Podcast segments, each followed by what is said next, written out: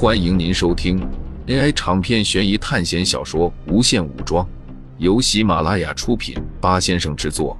点击订阅，第一时间收听精彩内容。在加勒比海盗第一部中，背叛了杰克斯派洛的巴博萨船长，就受到了阿兹特克金币的诅咒，让他们十年无法享受到美食、美酒和女人，饥饿却不能死去，干渴却不能痛饮。但在苏哲看来，造成他们痛苦的源泉，在这次考试中，对于他们来说是一件不可多得的宝物，能让人不会死去的诅咒金币，这不是为他们这些学校的学生量身打造的吗？抛开学校不说，有了那些金币，对抗 B 级班的筹码就增多了。两个全身铠甲的士兵拖着一个骨瘦如柴的海盗往里面走去，海盗的双手被狠镣铐锁死。同时，他脚上也打上了铆钉。虚弱的海盗双脚被沉重的镣铐铐住，士兵拖着他，让他的双脚一直在地上摩擦。暗红色的血液再次涂抹在深黑色的地板上，这上面已经不知道涂满了多少鲜血。啊！放过我！尽管海盗在不断的求饶，但是对方依然不打算放过他。一个接一个海盗从贝克特勋爵的旗舰中被拖了出来。之前在海上的那场战斗，就是他们打响的。在将对方的船击沉后，贝克特勋爵抓到了不少海盗。刚好他要来这里，所以本来应该是就地处决的海盗们，十分不幸的被带到了这里。这里是东神奇国公司许多个海上监狱中的一个，一个个像鸟笼一样的钢铁刑具被挂在石拱门的两边，在里面关着已经虚弱不堪的海盗，又或者不是海盗。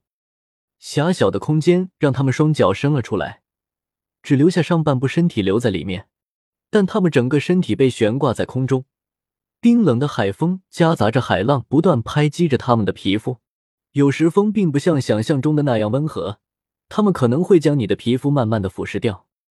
里面有些尸体已经变成了干尸，不过在海风的吹拂下，依然还残留着点水分。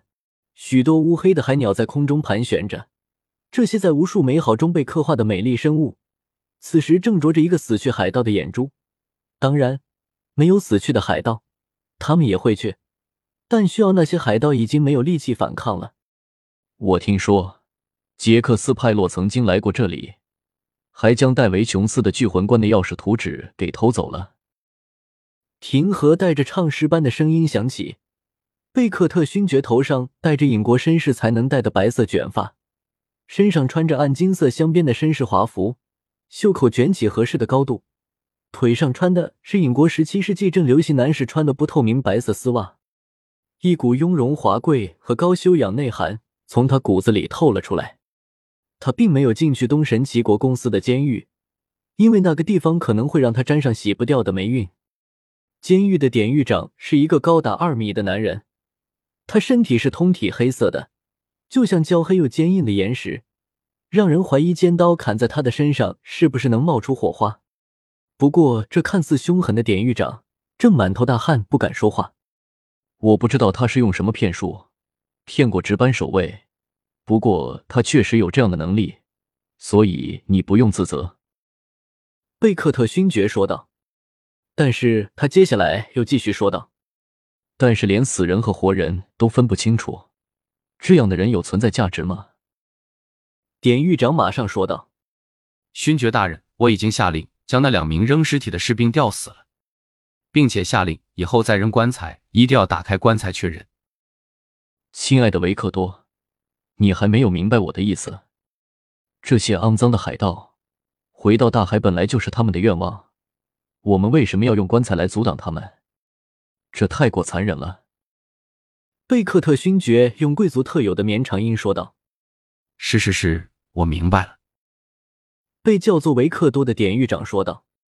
可是，正要等他退下的时候，又听到了贝克特勋爵的话：“哦，对了，还要记住，一定要砍下他们的头颅，不然有些海盗可是会起死回生的。”苏哲浑身湿透了，因为他在很远的地方，就从水下推着船过来。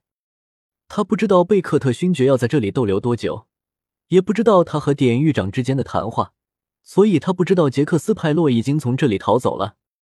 因为接受过很多次剧情改变了，如果是这里的人已经抓到了杰克船长，他们为了邀功才请贝克特勋爵过来，这也是有可能的。但就在这时，手环却发来一条消息：支线任务在恐怖的黑礁岛上，东神奇国公司关押了一群穷凶极恶的海盗，他们用更加残忍的手段对待这些海盗，请救出十名海盗，并帮助他们逃离，可以获得一千点学分和五十点海盗声望。注意，你的海盗声望将和尹国皇家海军的声望互相抵消。手环只传来了关于海盗的任务，而且是阵营任务。苏哲暂时没有决定做不做，他需要看看任务的难度。因为最近发生过罪犯逃走的事件，所以这里的防卫十分森严。但对于苏哲来说，要混进去是十分简单的事情。次元戒指已经被他修好了。所以在躲过了一队守卫的巡逻后，他便进入监狱。这次的考试世界总体实力非常平均，一个普通的小海盗头目，也就是 C 级海盗，只拥有基因锁一界的能力。那么苏哲的战斗能力，在这个世界，只要不遇上特别变态的生物，应该都能应付。因为监狱在海上的关系，这里非常潮湿，不时有凄惨的叫声从里面传来。各处的铁栅栏一重接着一重，如果进入了这里，那么先不要想着能不能从里面出来，光是这里的构造已经可以让他们迷路了。很多囚犯一旦被关押在这里，可能从他进入到死亡，也只能待在很小的空间里。这里的囚犯并不多，苏哲粗略数了一下，大概有几十个。当然，他还没有全面的观察这里。他的目的地是典狱长的房间。因为只有他才能掌握更多的信息。次元戒指并不能坚持很久，所幸这里的守卫很少。苏哲小心谨慎的来到了典狱长的房间。这个房间使用石块建立起的古堡，距离那些囚犯非常的远。不过此时从房间里面传来了很大的声音：“哦，该死的杰克斯派洛，让我还要待在这个鬼地方不知道多少年。”接着就是一连串砸东西的声音。为什么他能从这里逃走？就是你们这群废物！一声凄厉的鞭子裂空声响起。苏哲从他们的话中知道了，杰克船长已经从这里离开了。不好！这样的话，贝克特他们很有可能很快就会离开。想到这里，苏哲当下就转身往后，想要快速离开这里。但此时，从屋里冲出来一个人，刚好撞见了他。